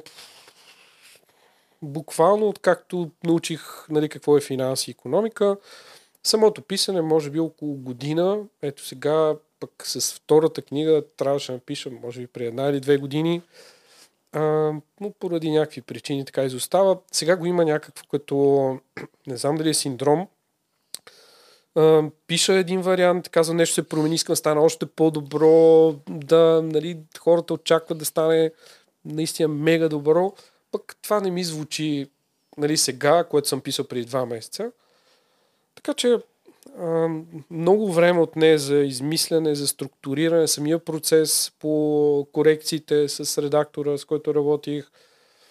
М- а написването, не знам, може би две, конкретно две-три седмици така по-усилен работа, без а, децата и да. А, жената. Да, са нали, такива творчески отпуски, както имаше преподаватели в университета.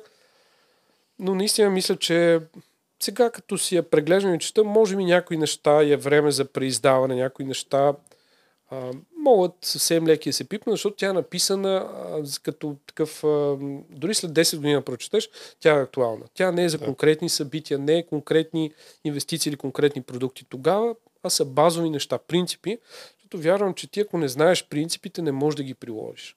Много лесно аз бих написал книга или бих казал или инвестирайте в това, инвестирайте в това. И тук има два варианта. Един вариант е да позная.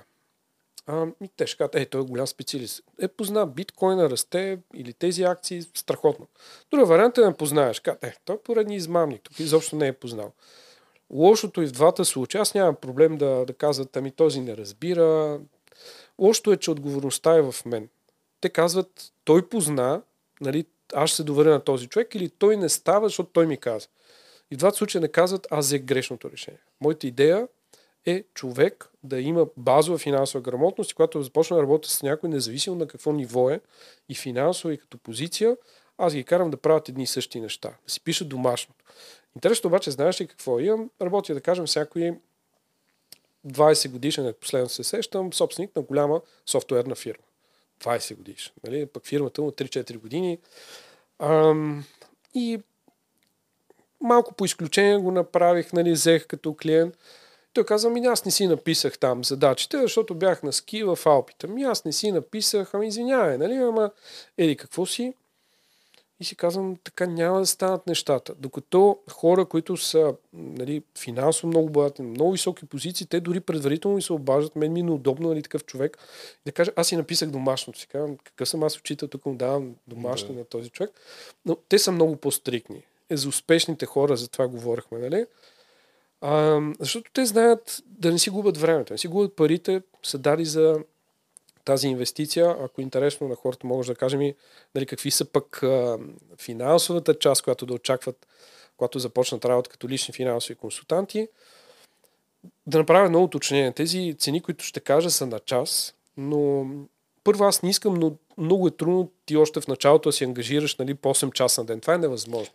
Аз правя четири срещи по един час. Това е абсолютният максимум. Право съм и пет и шест, нали, с малки половин часови промеждутъци. Аз мога да те разбера какво значи срещи по един час.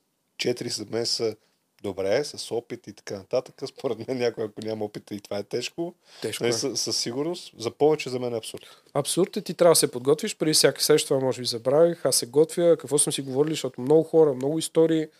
Готвя се много внимателно, за да не съм някакъв разсеян от тези, които ги спомена. Така че четири, може някой да прави пет, но ако искаш да си добър, пет срещи на ден, нали, ще е много добре. В началото няма да са толкова. М- сега обикновено финансовите консултанти, ако са на свободна практика, си имат фирма. Нали. Тук трябва да е ясно, че тук има данъци, най-малко данък печалба е десет процента, има данък дивиденд пет процента, ако регистрирам по ДДС също има данъци, осигуровки и така нататък. Така че това, което, нали, ще кажа на част, не са чисти суми. Аз започнах от петдесет лева. Тогава не знам дали имах и фирма. петдесет лева на час. Да. И си казах, това е страшно много. Защото имаш адвокати, които взимаха четирийсет-петдесет лева. Казвам, те са, нали, адвокати. Доста... адвокати. Да. А, после обаче, нали, пък се среща с хора, които бяха по-опитни от мен. Не финансови консултанти, по-скоро а, консултанти или такива, които са давали консултации, известни хора в България, за маркетинг, за личностно развитие и така нататък. Те им казват, а ти от ли си как петдесет лева тук, ти си човек, нали, нали, ти си с опита с това. И си казах, окей, сто лева. Това е, това е добре. И сега виждам, че горе-долу по-голямата част от колегите, които са, са лични финансови консултанти, макар са много малко. Някои се занимават с личностно развитие или с други, но някъде между сто и сто и петдесет лева на час, това е средната а, тарифа, така да кажем, или с... Макар че е много относително. Нали? Когато имаш някаква програма, някакъв план, но да приемем, че това е на час. Ако правиш по четири срещи, дори на минимума, четиристотин лева на ден звучи много добре. Да кажем, че средно, като махнем разходите, достават триста лева на ден, което изобщо не е лошо. Ако имаш три дни, а, нали, това си докарваш едни много добри доходи за България. Със сигурност има нужда от лични финансови консултанти. Вече ако си на по-високо ниво в момента, а, инвестицията, която правят моите клиенти на час е двеста и петдесет лева, като по-дългите програми, нали, цената пада. Да.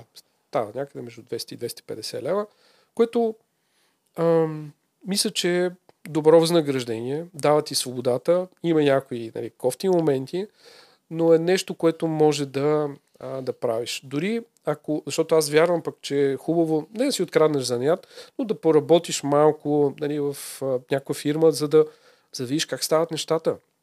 Най-малкото, а не да си двайсет годишен, който си мисли, че всичко е окей. Okay. С финанси, с счетоводство, ето и двамата сме завършили счетоводство, мисля, че ако човек иска, дава повече, отколкото очакват от него, може да си докарва много добри доходи преди да реши, или ако изобщо реши, да стане личен финансов консултант. Мога да дам, аз вече споменах, може да работим в банка. Това е много ам, полезна професия, те вече не са кредитни консултанти, депозити, те са фронт офис, т.е. всичко минава през теб, но научаваш много за продуктите, научаваш много за хората, за психологията, как те взимат решения, ежедневно си тренираш, аз включително съм, чета една книга за психология, да кажем как да не ни лъжат и си го тествам на следващия ден и гледам като някой направи така или се чесва, казвам, а той ме лъже нещо, е, дали ме е лъгал или не, но си го тествах. Така че това е много полезна професия. В инвестиционен посредник или да станем застрахователен агент, застрахователен консултант, там е много близо до личния финансов консултант, тъй като ние буквално работим на комисионна, но всичко зависи от нас. Ние си търсим клиентите, има много продукт, добрите компании дават много обучение, включително и за психология, за работа с клиенти, за работа с трудни клиенти, за самите продукти. Така че като основа за да станем лични финансови консултанти, това е много добре. Повечето ми колеги всъщност са били застрахователен агент или са работили за страхователен брокер, преди да станат лични финансови консултанти. Пенсионни консултанти също, когато работят в пенсионна компания. Това пък е свързано с първата част, дългосрочната визия, да кажат ето каква е твоята цел, каква пенсия искаш да получаваш. Така че това са работодателите, финансовите институции, което е добре да започнем и да надградим малко опит. Симоти, ето сега така или иначе голяма част от работата ми е свързани с и лично инвестиране в имоти. А, така че брокер на недвижими имоти също има тази психологическа част. А, нали, виждаш желанията на клиентите, как вземат те решения. Това също е много полезно. А пък ако си обиколил две-три такива подобни компании, ти си идеален. Записвай се, стани член на асоциацията, с радост ще те приемем. Ще, те, ще работим че, заедно. Ще го изпитате обаче, за да сте сигурни, че, че дава стойност. А, все още нямаме тестове и някакви обучения. Това беше един от проекта, който замразихме, на съжаление. За да има все пак някаква база. Аз не съм... Това малко ми звучи тези сертификати, които аз съм придобил. Стелитарен да. клуб, който ти само трябва да минеш и всяка година там плащам едни изобщо не малки суми, за да си поддържам да. някакво членство. Нали? А, аз съм по-скоро нали, либерално отношение към това. Ако ти си достоен, ако си вършиш работа добре, имаш нужните знания, умения и опит, ела при нас, ние не сме най-великите, които ще обучим по някакъв начин и само ние сме тези хора, които знаем истината. Така че да. сме доста либерална организация.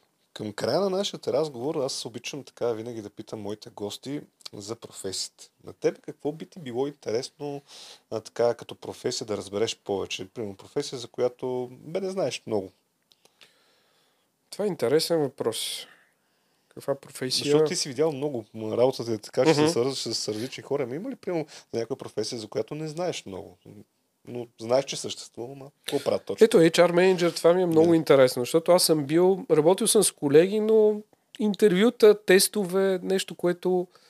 А пък това е важно, професията на учителя. Защото ето сега дъщеря ми в трети клас, има все още тези клишета, учителите работят по половин ден, половин година, лятото какво правят?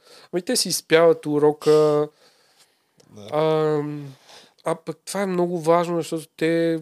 възпитават, обучават, образоват нашите деца. Това е нещо много интересно. Не знам дали си имам епизод да. а, с учител. А, с, с учител имам за детска градина. А, с учител в детска е градина а, направих. Беше да, за мен много интересно, защото истината е, че да, а, завеждам си детето на, на защото малки още твърде малък за детска градина, скоро и той, но големия ми син отива на детска градина, нали, виждам там едни лелки, горе-долу имам някаква информация, нали, но до там, нали, т.е. не знам какво точно как го правят и е, Бетина Арнудова се казва, ми беше на гости и с нея си говорихме, много, много хубави неща има в тази професия, има и много лоши, за съжаление и, и това е видимо, защото м- м- вярвам, че м- как кажа, абе трябва да се прави нещо в тази посока, защото а, ние си оставяме децата на, на тези хора.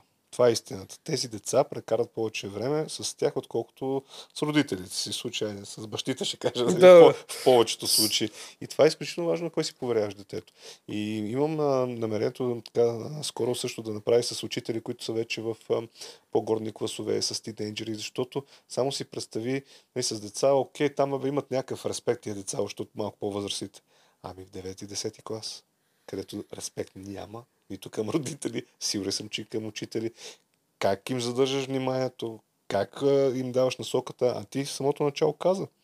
Как твой учител ти е дал една посока в живота.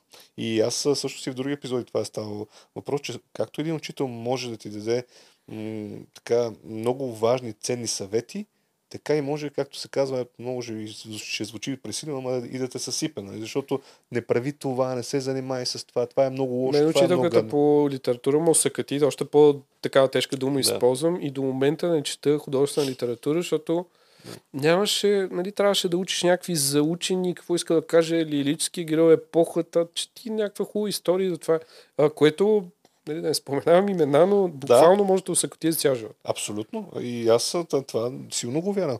И, и затова и, и така и мисията на подкаста. Нали, да правим това, което харесваме, обичам, а не това, което трябва, защото ако ти си станал учител, ама защото трябва, ми това е лошо.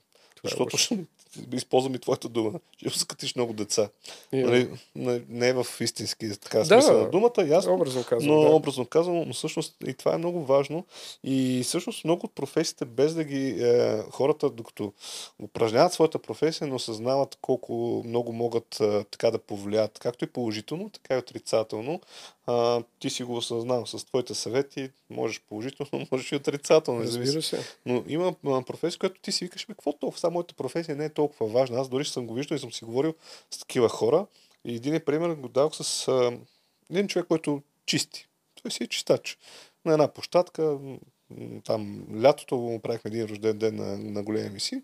Аз извиках едни хора там да почистят една площадка. И им казаха, е, много ви благодаря, супер, нали? А това е между блоково пространство. Ние го направихме, за да е чисто, децата да играят и така. И те ми казаха, ама ние не сме направили нищо, ние сме чистачи. Аз казах, не бе, това е много ценно за мен, защото е чисто, хората тук, които идват постоянно, ще се кефат, са децата ще играят, ще се кефат, нали? Истината е, че преди това не можехме да намерим такива хора, защото им беше странно, че ги караме да чистят площадка, нали? Което е супер странно, искаме на едно място. Тази да връзка да сега сещам за продавач-консултант, защото той също може грешни решения. Аз много да. обичам да пазарувам в физически магазини и аз казвам да има човек-разбирач. Не просто, ами може и това, особено пък техника, а, това може хиляди левове, нали да... да. А, ръководител... А, движение ли се каже, тези, които контролират полетите, това е интересна да. професия. Установих, че така доста добре е платена, които въздушно движение, мисля, че се казваше. А знаеш ли за колко кратко можеш да, да стигнеш там? Тоест, ти за това нещо изключително кратко. Та аз съзнам горе-долу, защото също е интересна професия, която съм се... Пък е много а, важно, защото да? като лета си казвам този долу, нали, освен пилотите, искам да е организиран и... Всички се бутат към ай ти сектора, защото нали, истината е, че с а, курсове се, се правят. А, така, една от компаниите партньори на, на подкаста се казва а, ай ти таланти и там всъщност а, човек без опит може да влезе в, в тази а, академия за шест месеца, даже и за по-малко. Вече между четири и шест месеца са им кампаниите да станат а, програмисти. Не, те учат там а, за различни технологии и хората си казват, е супер готино, за пет-шест месеца нали, ставам ай ти, взимам големите пари. Всъщност и това е професията, която казвам, с която също за кратко време, т.е. Не, не, не е нужен примерно там четири-пет години да учиш. Или лекар десет години. Това също е друга професия. Лекар, въпреки съм се чудил, нали, виждам а, аз като съм ходил с децата или сега с баща ми наскоро, нали, какво минава през главата? Някои се оплакват много бюрокрация, нямат време да, да лекуват, имат някакво желание. Виждам, че част от лекарите, един на трима или четирима, имат желание да променят нещо. Наистина са полезни, а, но или нещо ги спира, или е страшно, това също е интересно. Много е страшно. Аз имам епизод, който снимах а, с а, така ендокринолог. А, Деси е една от най-добрите ендокринолози. Млади, говоря, изключително готин човек.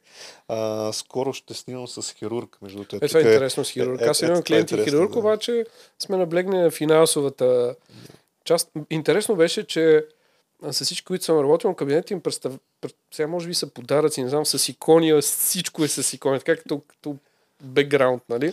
Еми... Си казвам, окей, може би вярата е важна за тази професия. Еми, има един момент, даже в разговори си спомням, като си говорихме, че има един момент, където и лекарът е безсилен. Има един момент, където кой каквото и да прави, абе намесва се нещо, което, нали, истината, че лекарите са до някъде. И трябва да го знаем, тоест... Те могат да помогнат до някаква степен, до някъде. И, и Деси точно да каза, има един момент, където наистина сме до, до този брак. Оттам нататък Мам, толкова много зависи, както един човек може всичко да е окей, при другия може да, да се тече. Не ставаше въпрос, нали, точно тогава като го снимаха, беше и с пандемията и всичките тези неща.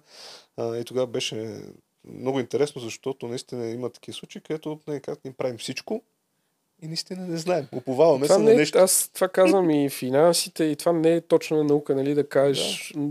Дори в математиката установих, че не, има неща, които не са толкова точни. Така че ето това пък мисията и на подкаста не само да запознава децата, нали, които да изберат професии, а и обществото. Защото иначе до какво стигаме? Лекара, случило се нещо, някой е пострадал и веднага започваме да обвиняваме лекара или бърза помощ не е дошла или нещо друго. С учителя по същия начин. Тези клишета, които ги чувам аз, нали, вече ми писна да убеждавам хората, че това не е така и това е много отговорно.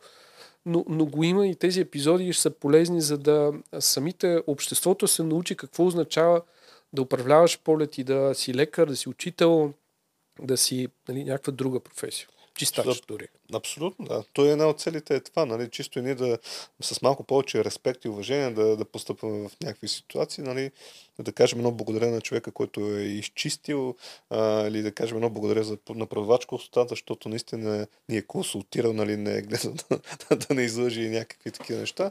И това са тези ценни моменти, които пък се надявам, нали, общества, самото ни обществото да стане по-зряло за такива неща. Ми, още веднъж много ти благодаря а, за твоето участие. Наистина ми беше изключително приятно. Вярвам, че разказаха много за професията на един а, финансов консултант, нали, как човек може да се развива в а, тази а, посока. А пък а, на тези, които сте останали до края на епизода, аз обичам да им казвам, да си гледат работата. Абсолютно, присъединявам се. Благодаря ти за поканата и се надявам този епизод наистина да е полезен.